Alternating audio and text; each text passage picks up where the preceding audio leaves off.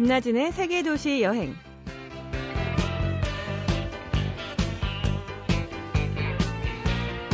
안녕하세요. 김나진 아나운서 대신해서 진행을 맡고 있는 여행작가 이아람입니다.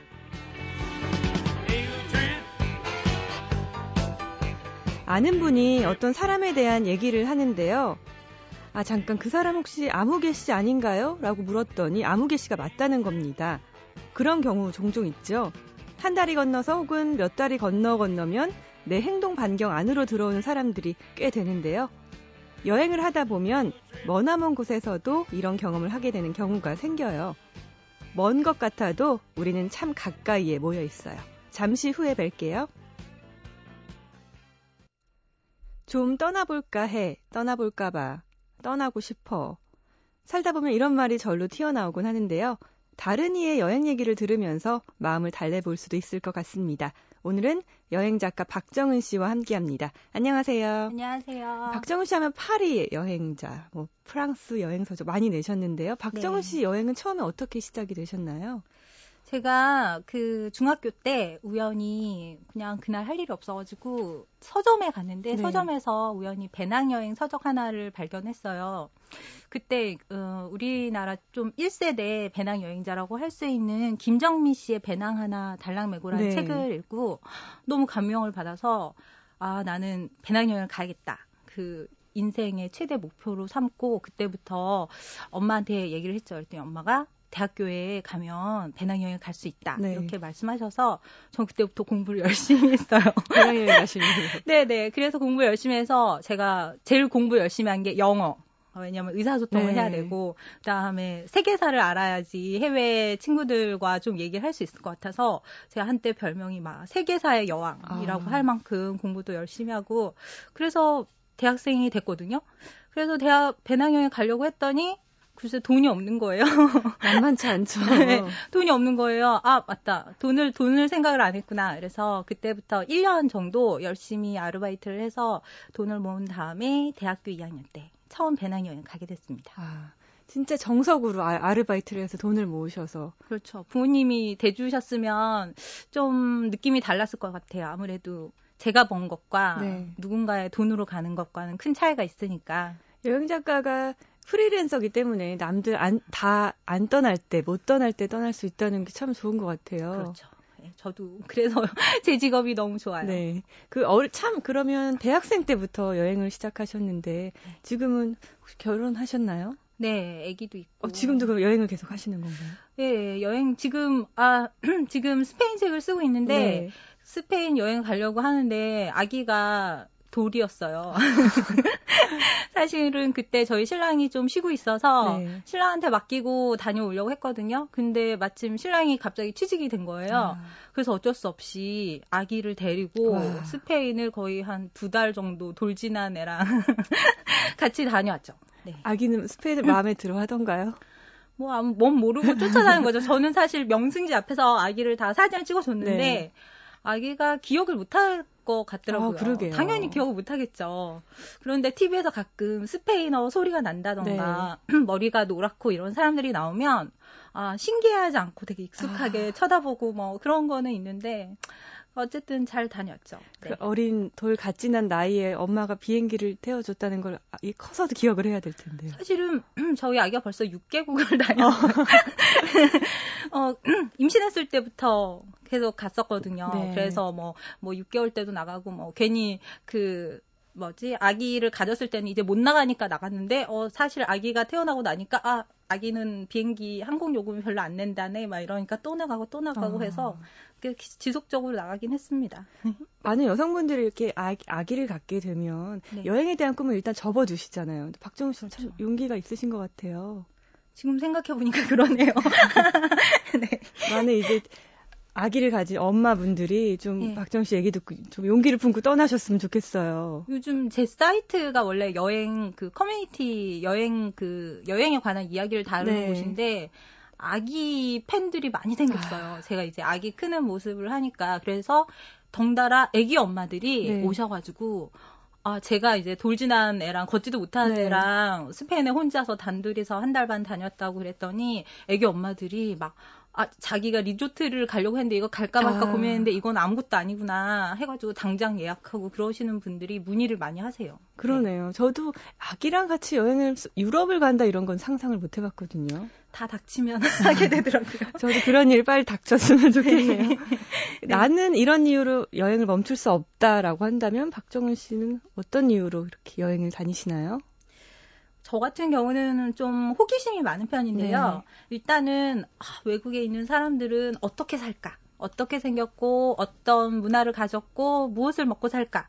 이런 것에 대한 호기심으로 일단은 시작을 해서 여행을 다녀온 다음에는 아, 이 사람들도 우리네랑 똑같은 사람이구나. 네. 물론 먹는 것과 아니면 생김새나 이런 것들은 조금씩 차이가 있지만 근본적으로 꿈을 가지고 산다던가 아니면 아이를 키운다던가 아니면 동료들과 뭐 애저 그 친구애를 나눈다던가 이런 거는 변함없는 그 망국의 이제 공통된 공통분모라고 할 수 있는구나. 이런 것들을 이제 그냥 이미 알고 있는 건데 가서 다시 한번 확인하고 네. 오는 거죠. 그 제가 좋아하는 책 중에 말갈량이 삐삐라는 책이 있는데 삐삐가 그래요. 이집트에서는 세상 사람들은 거꾸로 걸어 다녀 이런 아, 말이 나와요. 네. 어, 저는 그 얘기를 어렸을 때 처음 들었을 때 정말 이집트 사람들은 거꾸로 걸어 다니는 줄 알았어요. 그래서 이집트에 가면 정말 꼭 확인해야 네. 되겠다.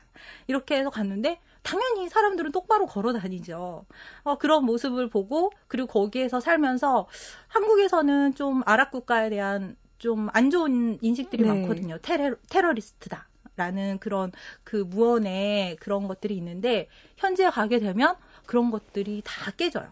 여행을 통해서 뭐라 하지 그 제가 가지고 있던 미디어를 통해서 가지고 있던 뭐 안 좋은 인식들 이런 것들이 제가 눈으로 직접 보고 경험하면서 그런 것들이 다 깨져서 진실로 가슴으로 다가오게 되는 그런 것들이 그래서 인류 인류애라고 하면 좀 거창하나요? 그래가지고 막 사건이 났다 하면 아 막 내 집 옆에서 난 것처럼 막 가슴이 아프고 당장 막 떠나서 도와주고 네. 싶고 그런 마음을 갖게 되는 게 이제 여행의 후유증이라 그럴까요? 그런 긍정적인 역할인 거죠. 그렇죠. 네. 막연한 그 세계 어느 나라에 있는 먼 곳이 아니라 내가 갔다 오면 내 몸으로 뛰어든 곳이잖아요. 그렇죠. 정이 생기는 것 같아요. 그 나라에 대한. 맞아요. 저도 네. 몽골을 갔다 왔는데 몽골이 이제 추워서 염소들이 이제 얼어 죽었다라는 말을 네. 듣는데 네. 너무 가슴이 아픈 거예요. 제가 아, 묵었던 네. 이 게르의 유목민족들도 생각이 나고 네. 그 오지랖이 넓어지나 봐요. 맞아요. 막 온갖 걱정이 네. 정말 많아지죠. 전에는 친구와 가족들의 걱정에서 네. 시작해서 이제는 막전 세계 세계로. 뉴스를 보면 전 세계에 대한 걱정이 막 이렇게 되는 거죠. 박정은 씨는 제가 파리에 대한 책을 읽어봤는데요. 네네. 사람들마다 마음속에 나만의 도시가 있잖아요. 네. 박정은 씨 마음속의 도시 어딘가요? 저는 마음속의 도시라고 하면 일단은 1년씩 살고 싶은 네. 도시라고 이제 생각을 하는데 도시들이 사실은 하나가 아니라 많아요. 제 뉴욕 그 다음에 어 뉴욕도 있고 방콕도 있고 네. 아르헨티나의 부에노스아이레스 그리고 지금 제가 얘기를 나누 나 말씀드리려고 하는 파리 네. 이렇게 네 도시가 있는데 성격이 다 다르잖아요. 그렇죠. 제 뉴욕 여행할 때는 쌀사바에 갔는데 제가 쌀사를 추거든요. 아. 그래서 쌀사바에 갔는데 거기 사람들이 제가 외지인이라고 전혀 생각을 하지 않고 야 너 춤 너무 잘 춘다. 뭐 넌 또 언제 나올 거니? 너 어디서 살아? 막 이러면서 너무 친근하게 대하는 그런 모습에서 아 여기는 그 타지인들 워낙 타국의 사람들이 많이 살기 때문에 그런 뭐지 경계심이나 거부감이 없고 네. 모두 다 친구라고 생각하는 곳이구나 해서 뉴욕에서 살면서 세계 여러 나라들의 친구 한 100명쯤 사귀고 싶다. 그런 마음으로 이제 뉴욕에서도 살고 싶고 태국 같은 경우는 아, 일단 물가가 너무 싸고 너무 저렴하고 그리고 또 그 문명의 세계는 아주 대단히 발달한 곳이거든요. 그래서 좀 저렴한 물가에서 어, 마음껏 즐기면서 살고 싶은 마음에 그리고 네. 아르헨티나의 부에노스아이레스는 고기가 너무 맛있어서 매일매일 스테이크를 먹겠다는 그런 각오로 아, 스테이크가 정말 맛있어요. 정말 소금이랑 후추밖에 안 쳤는데 입에서 막 살살 녹아요. 네. 그래서 아, 지금 상상하시는 거예요? 아, 네. 아, 제가 먹는 걸 좋아하거든요. 그래서 거기서도 살고 싶고 파리 같은 경우는 네. 제 첫사랑 같은 그런 도시예요. 사람 여행은 곧 사람이다라고 생각하게 된 첫 번째 도시기도 하고 그리고 뭐 프랑스에서 막 이것저것 많은 여러 가지 사건 사건들이 있어서 그래서 파리에서 그런 좀 낭만적이고 또 친절한 사람들과 함께 한 1년쯤 살고 싶다. 그런 마음에서 아, 제 마음속에 담고 있는 도시죠. 그러면은 첫사랑의 도시 파리. 네. 대학교 때 아르바이트로 가신 곳이 처음이 파리셨나요? 그렇죠. 네. 첫 도시이면서 아, 막 가방도 잃어버리고 아주 고생을 많이 했었던 그런 곳입니다. 그 아무것도 모르셨을 텐데 그 당시는 요즘처럼 배낭 여행이 활발하지도 않았고 네. 어떻게 다니셨어요? 파리가 어떠셨나요? 파리는 처음에는 이제 들어갔던 도시여서 처음에는 한 며칠 있다가 이제 다른 도시로 여행했거든요. 그런 다음에 다른 도시를 여행하다가 막 사기도 당하고 음. 그 당시에는 어 너 제가 이제 대학교 2학년이 여행하러 왔다 그러면 어 머리에 피도 안 마른 게 막 나왔다고 막 이랬었거든요. 저는 누가 막 돈을 꺼달라 그래서 돈을 꺼주기도 하고 네. 외국 사람한테 돈 찾으러 갔더니 그 교도소에서 간 나온 사람들이 아. 막 현지 적응하는 그런 곳인 거여서 아 돈이 아 내가 사기를 당했구나 그런 것도 몸으로 깨닫고 그리고 니스에서 가방을 또 다 잃어버렸거든요. 아. 여권, 항공권 지금처럼 이 티켓이 아니라서 다 재발급을 받아야 돼요. 그 다음에 유레일 패스 상당히 고가인 그거에다 현금까지 잃어버리고 음. 심지어 일기장에 안경까지 선글라스 뭐 빌려왔던 카메라까지 다 잃어버렸어요. 분실하신 건가요? 도난이 아니라? 누가 훔쳐갔죠. 아 그때 날씨가 너무 좋아서 네. 해변에 가야겠다 하고 가방을 누구한테 잠깐 맡기고 한국 분이었는데 일행한테 잠깐 맡기고 갔는데 그 분이 책을 보고 계셨거든요. 다녀보니까 제 가방만 없어진 아. 거예요. 그래가지고 하여튼 다 잃어버렸죠. 다 잃어버려서 그 TC라고 여행자 수표가 있거든요. 그걸 갖다 환전한 돈으로 파리로 이제 왔죠. 파리에서 그래서 파리에서 돈 돈이랑 그런 항공권 문제, 여권 문제 이런 것들을 해결하면서 네. 그래서 오래 머물게 된 거예요. 그래서 파리 사람들, 파리쟁들도 만나게 되고, 아, 그 전에 이제 단지 눈으로 보려고 했던 것에서 한 걸음 더 나가서, 아, 그 사람들을 이제 눈으로 보는 게 아니라, 아, 가슴으로 느껴지게 된 거죠. 그래서 파리를 좋아하게 된것 같아요. 잊을 수 없으셨겠어요. 처음 가서 그렇게 고생하시고, 다 잃어버리시고. 아우 저 성당에 가가지고 막 울려 그랬는데 눈물도 안 나고 그 정말 너무 너무 힘들 때 어린 나이에 그 네. 그 뭔가의 돌파구가 있었을 텐데 좀 이렇게 도와주고 이런 분들도 나타나 짠하고 오, 나타나셨나요? 너무 신기하게 전 사실 되게 오만했었거든요. 네. 여행 가면 나는 한국 사람들은 만나지도 않고 어 가서 외국 친구들이랑만 재밌게 놀다 올 거야 이런 마음만 했었는데 막상 어려움에 닥치니까 한국 분들이 도와주시는 아. 거예요. 음, 그때 너무 고마웠죠. 그리고 아 나는 되게 아 오만했구나, 겸손해져야 되겠다 이런 생각도 하고 그래서 일단은 돈이 없어서 좀 위험한 기차역에서 자려고 갔어요. 기차역에서 그냥 노숙을 아, 하려고. 노숙하시려고요. 지금 야드 노드역인데 거기가 북역이거든요. 네. 거기 위험한 역 중 하나인데 네. 그때는 모르고 그냥 갔어요. 아 나 여기서 자야 되겠다.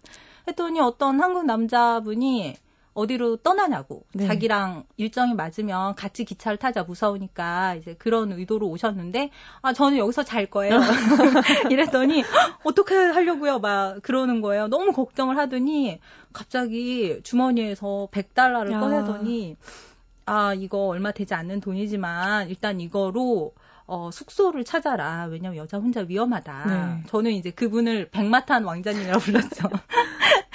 그래서 물론 한국에 돌아서 100달러도 갚고 그랬고 그래가지고 돈이 생기니까 아 그래도 욕심에 아 그래도 여기서 하룻밤 더 노숙을 하고 해야 되겠어. 일단은 돈이 생겼으니까 여권에 들어갈 사진을 찍어야지 하고 하는데 사진이 고장 사진기가 고장 난 거예요. 네.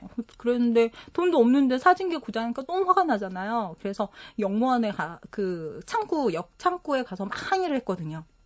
그랬더니 갑자기 저 이렇게 줄이 뒤, 대, 굉장히 길었는데 제가 앞에서 계속 싸우니까 음. 뒤에 있는 사람들이 답답해하는 사람들 중에 갑자기 한 사람이 오시는데 비구니 스님이 오시더니 아, 저한테 한국분. 네 한국분이 네.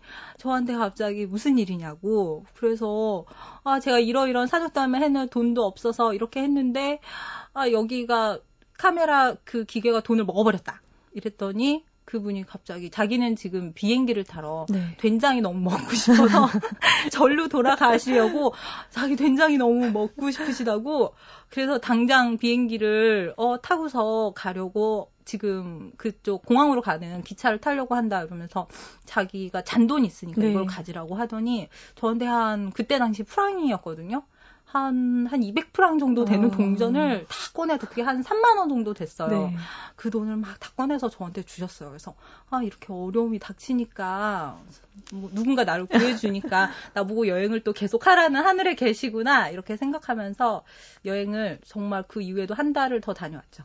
네. 여행 가기 전에는 아, 나는 파리지행처럼 다니고 파리지행만 만나야지 하면서 막상 도움을 네. 주신 분들은 한국 네. 분들이시네요. 그래서 그 다음부터는 정말 겸손해졌어요. 겸손해졌어요. 저 사람들한테도 항상 그렇게 얘기해요. 네. 파리가 사람 안 가본 분들은 굉장히 말랑말랑하고 낭만적인 도시로 생각하기 쉽지만 저도 다녀왔지만 상당히 거친 부분이 있거든요. 네, 위험하기도 네. 하고 제가 위험한 곳들을 가르쳐 주거든요. 그런 데는 정말 약한 사람들도 있고 저는 사실 뭐 뭐지 한 최근 한 2년 2년 전에도 이제 파리에 갔다가 카메라 비싼 기종의 카메라 제 건 아니고 신랑 거였는데 아니 뭐 가- 그래도 같은 집에 사니까 공동 소유니까 근데 카메라를 정말 눈 앞에서 제 거를 이렇게 잡아서 채 갔어요. 어머. 채 가는데 제가 거기에 대들었다 머리채를 잡힌 거예요. 자, 근데 달리기가 워낙 빨라, 빨라가지고 아 도저히 따라갈 수가 없어서 한 그런 적도 있고 근데 거기에서는 이제 신사나 네. 막 그런 게 아니라 뭐 여자고 뭐고 봐주지 않고 일단은 목적이 있다 뭔가 음, 강도를 강도짓을 해야 되겠다 이러면 초기의 목적을 달성하기 위해서 폭력이나 이런 아. 것도 다 포함한 채 행동하기 때문에 조심하셔야 되죠. 네. 파리 사람들이 생각보다 저는 친절하지 않고 뭔가 뚝- 무뚝뚝하고 도도하다는 느낌을 받았거든요. 아, 그 말도 틀리지 않아요. 네. 틀리지 않아요. 근데 어, 여행자가 만날 수 있는 사람들이 한정되어 있거든요. 네. 보통 관광 안내소에 있는 사람들이나 아니면 호텔 직원이라던가 아니면 길거리에서 뭔가 물건을 판다던가 그쵸. 이런 사람들은 어쨌든 기본적으로 일단 관광 사실 관광 안내소 직원들이 대부분 파리 같은 경우는 많이 불친절한 편이에요. 네. 왜냐하면 관광객들이 워낙 많다 보니까 그리고 제가 제가 알고 있는 정보가 더 많기도 해요, 사실. 그래서 제가 어디지 몽마르트에서 반 고흐가 살던 집이 있다고 네. 거기가 어디 주소가 조- 주소를 안 적어서 그 주소를 알려달라 했더니 반 고는 여기에 산 적이 없다고 그 사람이 정말 너무 도도하게 말하는 거예요. 이런 무식한 동양인 같으니라고 하는 눈빛으로 저를 보면서 너무 어이가 없는 거예요. 그랬는데 도, 도리어 저한테 화를 내기도 하고 네. 이- 만약에 이제 제가 이제 파리에 대한 좋은 이미지를 갖지 않은 상태에서 그런 사람 만나서 어, 파리는 정말 아주 불쾌하고 불친절하고 아주 나쁜 사람들의 그런 곳이야라고 한다던가 또 강도를 만났다면 네. "헉, 파리는 굉장히 위험한 곳이야. 라고 생각한다던가 아무래도 제가 사람이라고 생각하는 이유가 바로 그런 것 때문인 것 같아요. 사람을 좋은 사람을 만나면 그 도시가 좋게 기억이 되고 나쁜 사람 만나면 나쁘고 네. 더럽고 위험하고 이런 식으로 되고 그러니까 오래 있어서 좋은 사람 많이 만나게 되면 이미지가 또 달라질 수 있는 거죠. 네. 박정은 씨에게는 여전히 파리는 첫사랑 같은 곳. 파리에 아, 대한 예. 나쁜 경험도 있었지만 워낙 좋은 경험들이 많으니까 그게 상쇄되는 거예요. 그 중에 하나가 제가 그때 다 잃어버리고 돈이 없으니까 파리 전체를 다 걸어 다닌 적이 있었거든요. 어우, 꽤 힘드셨겠어요. 그때는 젊었으니까 절 파리 젊어서 트레킹인데요. 젊어서 또 돈이 없으면 네. 또 없는 대로 다니거든요. 그래서 웬만한 데는 걸어 다녔어요. 그랬는데 그때 저는 비닐족이었어요. 왜냐하면 가방을 잃어버려서 비닐 봉지 안에다가 중요한 아. 소지품들을 가지고 다니는 비닐족이었어요. 비닐족을 달랑달랑 비닐을 들고 다니면 아무도 네. 훔쳐가지 않아요. 왜냐하면 거기 안에 중요한 게 있을 거라 생각 안 하니까. 물론 가지고 있는 것도 없었어요. 네. 호문차 만나셨겠어요. 네. 그 비닐봉지에 달랑달랑 하는데, 아, 맨날 파리에서 이제 돈이랑 이런 것들이 들어올 때를 기다리니까 할 일이 없는 거여서, 아, 어딜 가지? 이렇게, 이렇게 손바닥에 침을 뱉고 이렇게 탁 한 다음에 어디로 갈까 막 고민하고 있을 때, 그냥 어디로 갈까 고민하면서 서 있었거든요. 근데 갑자기 양손에 막 바게트랑 그 비닐봉지에다 물건을 양손에 가득 든 여자 파리지에 네. 그, 그 분이 이렇게 막 씩씩하게 걸어오고 계셨어요. 근데 저를 보면서 막 한껏 웃으면서 오시는 네. 거예요. 네. 그래서 아, 난저 뒤에 누구한테 웃고 있나 이렇게 생각하고 가만히 있는데 갑자기 양손에 그 무거운 짐을 탁 하고 내려놓더니 도와드릴까요? 이러는 어. 거예요. 그래서 아, 네? 뭐, 어디 가려고 하니에요? 그래서, 아, 난 어디 가려고 하고 있었지? 하면서 일단은 지도를 꺼내서 그냥 아무 데나, 근처에 아무 데나 딱 집었어요. 했더니, 아, 여기를 가려고 했었냐. 여기는 사실은 상당히 가까운 거리인데, 너가 여기서 헤매고 있으니까 가슴이 너무 아프고 하면서, 정말, 정말, 정말 이렇게 종달새처럼 네. 말, 말을 하면서, 어떻게 어떻게 가라고 하면서 그 만족스러운 미소 있잖아요. 제가 그 영화, 프랑스 영화 중에 아멜리에라는 아, 영화를 네. 참 좋아하는데, 제가 받았던 파리에 대한 이미지가 그 아멜리에가 그 사람들한테 좋은 선행을 한 다음에 그 만족한 웃음이 있는데 요정 같은 웃음. 네, 네. 그 웃음과 똑같은 웃음을 지으면서 만족해서 다시 짐을 들고 정말 그냥 가는 거예요. 저는 그때부터 파리를 너무너무 사랑하게 아. 됐어요. 네. 그래서 낭만적인 그런 그림이 그려지네요. 어, 예. 지금 그렇게 생각하고 있는 건가? 아, 낭만적이에요, 파리는. 네. 박정은 씨와 파리 이야기 나누고 있는데요. 이쯤에서 박정은 씨가 가져온 음악 한번 들어볼까 하는데요. 어떤 노래 가져오셨나요? 네. 노래, 아, 제가, 어, 어떤 노래를 들려드릴까 했는데 제가 에디트 피아프 노래를 참 좋아하거든요. 네. 그래서 장밋빛 인생이라는 뜻인 La Vie en rose라는 노래를 선택했습니다.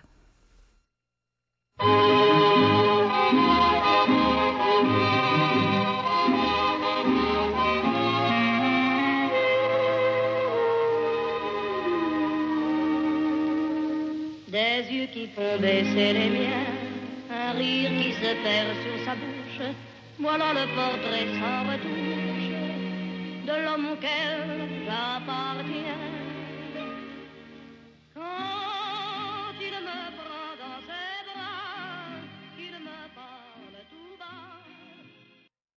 에디트 피아프의 라비앙 호즈, 장밋빛 인생이란 뜻이죠. 노래 들어봤습니다. 이 음악 들으니까 파리 거리가 생각이 나요. 아, 낭만적이에요. 네. 파리가 참 걷기 좋은 도시다 이런 느낌이 많이 들거든요. 네. 네 박정희 씨 제대로 걸으셨잖아요. 이렇게 선, 네. 산책로를 좀 추천을 해주신다면요. 아, 파리가, 어, 서울에 비하면 4분의 1밖에 안 되는 네. 작은 곳이거든요. 게다가 구시가지라고 하면 더 그 규모가 축소돼요. 여행자들이 걷는 곳도 그렇고. 그래서 제가 추천하는, 많이, 가장 많이 추천하는 곳은 첫 번째로는 이제 생강, 생강을 따라서 쭉 걸어서 이제 에펠탑까지 네. 어, 파리의 어, 동쪽에서 서쪽으로 쭉 강변을 따라서 걷는 거죠. 그때 제일 좋은 거는 그 파리 플라주라고 해서 파리의 해변이라는 뜻으로 7, 8, 7월부터 한 달간 네. 그 센강 근처에 모래를 깔아놔요. 꼭 아. 해변처럼.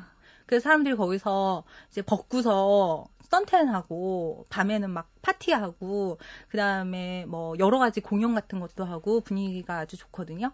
그래서 그 거리를 따라 걷는 것도 좋고 그리고 어 영화 Before Sunrise 좋아하시는 네. 분들 많은데 Before Sunrise에서 그 두 사람이 산책하던 길이 있어요. 원래는 기차역이었는데 그 기차역을 공원으로 바꿔서 그래서 직선 거리예요. 직선 거리인데 약간 지상에서 한, 한 10m, 20, 10m쯤 약간 위로 되어 있거든요. 그래서 거기가 산책로인데 거기가 프로무나드 플랑테라고 하는 네. 그런 산책로가 있어요. 그래서 거기도 걷기에 너무 좋고 하지만 겨울에 가시면 너무 춥고 그러니까 꼭 여름에 가셔야 되고요. 그리고 또 하나는 제가 아까 전에 말씀드렸던 아멜리에 영화 아멜리아 아멜리에서 아멜리에가 물고기를 놔주는 아, 무지개 다리가 있거든요. 네. 무지개 다리가 있고 그다음에 거기에서 물수제비 뜨는 곳이 있는데 거기가 생 마르땡 운하라고 있어요. 아. 어 약간 센 강으로 치면 북 동쪽에 위치한 곳에 있는데 거기가 운하예요. 배도 사실 그쪽을 통해서 운하를 통해서 배가 다니기도 하고 그런 모습도 볼 수 있는데 낮은 좀 한적한 편이고요. 밤에 밤에 어 또 어떤 곳은 으슥한 곳은 좀 위험하기도 하거든요. 그러니까 약간 사람들이 많은 거기가 또 카페촌이 형성되어 있어요. 밤이 되면 사람들이 음료수랑 뭐 술 같은 거 가져와서 파티도 많이 하기도 네. 하고 그러니까 그쪽도 밤에 가시면 운치가 참 좋죠. 유럽을 좀 밤에 걸으면 무섭다 이런 여자분들 많거든요. 그쪽은 네. 좀 환하게 카페도 있고 이- 레스토랑도 있고 하나요? 네, 네, 네. 어, 지금 좀 많이 개발돼서 네. 약간 우리나라로 치면 뭐지 가로수길이나 아. 가로수길보다는 규모가 훨씬 작고요. 이렇게 아기자기하게 잘 꾸며놨거든요. 그러니까 음, 가시다 보면 불 밝은 데가 있어요. 거기 가시면 네. 그곳 주변이 빛을 찾아가면 예, 예. 되겠네요. 예, 거기가 이제 가장 많이 번화한 그런 곳이죠. 박정은 씨 마음속의 도시 파리에 대한 이야기 나누고 있는데요. 좋아하는 사람에게만 이렇게 몰래 알려주듯이 파리의 숨겨진 명소 네. 좀 알려주세요. 파리의 숨겨진 명소. 아, 제가 가장 좋아하는 곳은 첫 번째로 많이 알려졌지만 사실은 또 안 알려진 곳이기도 한 아, 로댕 미술관인데요. 네. 로댕 미술관에 사람들이 뭐 로댕 작품을 보러 가는지 생각하실지도 모르지만 로댕 미술관의 정원이 참 예뻐요. 네. 거기가 상당히 관광객들도 많고 번화한 그런 곳이긴 한데 아 로댕 미술관까지 보면 뭐 가격이 좀 더 비싼데요. 정원만 보는 게 1유로거든요. 아, 1유로예요. 굉장히 저렴하네요. 네. 그래서 그 정원 안에 갑자기 뭐라 하지 이렇게 도심 한복판에 갑자기 조용한 그런 오아시스 같은 공원 같은 느낌? 그래서 저 같은 경우는 사람 좀 평일날 평일날 1유로 1유로를 내고 거기 안에 들어가서 거기 또 카페가 있거든요. 네. 카페에서 이제 차 한 잔 마시고 이러는 것들이 좋은데 성수기 때 가면 사람들이 이제 너무 많지만 좀 한적한 시기에 가면 운치 있고 상당히 좋고요. 또 하나는 예술의 달이라고 있어요. 네. 예술의 달이라고 있는데 음, 그 곳은 인도교거든요. 사람들만 걸을 수 있는 그런 곳인데 거기에 금요일 밤에 가셔야 돼요. 꼭 평일날 가시면 안 되고 평일날 그냥 대낮에 가면 뭐 그림 팔고 이런 사람들밖에 볼 수 없어요. 관광객들이랑 그런데 금요일 밤에 가시면 거기에서 직장인들이 직장인들이 모여가지고 파티를 해요. 아. 와인잔이랑 치즈랑 이렇게 막 다 차려놓고 그리고 생일 파티. 그러니까 이쪽에는 직장인 파티를 하고 있는데 조금 더 옆에 지나면 생일 파티를 하고 좀 더 옆에 가면 뭐 밑에다 청 같은 거 깔아놓고 연인들이 와인잔을 기울이면서 막 이렇게 착 달라붙어서 사랑을 속삭이고 그러니까 그 다리 자체가 파티 다리가 되는 거예요. 아, 그때 카메라만 잃어버리지 않았어도 그 사진이 남아있는데. 금요일에만 아, 볼수 생각이- 있는 풍경인 네. 금요일 밤. 네. 금요일 밤에 가시면 분위기가 너무 좋고 게다가 그때 에펠탑이 해가 진 이후에 10분씩 그 조명쇼를 하거든요. 네. 그러면 운치가 장난이 아닌 거죠. 막 저기서는 에펠탑이 번쩍번쩍 빛이 나고 공짜잖아요. 사실 그 인도교는 네. 공짜인 다리에서 사람들이랑 사랑하는 사람들이랑 모여서 자기 파티를 하는 그런 곳이니까 거기서 친구들이랑 같이 가서 어, 슈퍼마켓에서 뭔가를 사가지고 가서 거기서 아마 이야기를 한다면 아마 이때까지 내가 한 여행 중에서 가장 인상적인 밤이 되지 않을까 네. 그런 생각을 합니다. 저는 파리를 항상 좀 쓸쓸하다, 외롭다 이런 생각을 했는데 네. 박정은 씨 이야기를 들으니까 파리도 참 재밌고 열정적인 도시가 되는 것 같아요. 박정은 씨는 어딜 가셔도 이렇게 모든 도시를 열정적으로 만드실 것 같다는 생각이 듭니다. 오늘 이야기 파리에 대한 이야기 즐겁고 벌써 헤어져야 될 시간이 다가와서요. 음, 아쉽네요. 문득 또 파리가 그리워지네요. 네. 오늘 나와주셔서 감사합니다. 감사합니다. 고맙습니다.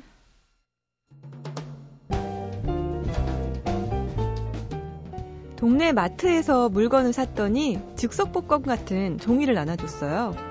동전으로 은박을 벗겼더니 다음 기회라는 문구가 보였습니다. 다음 기회. 지금 여건이 안 된다 해도 여행을 떠날 수 있는 기회가 오겠죠? 지금까지 세계도시 여행 이아람이었습니다.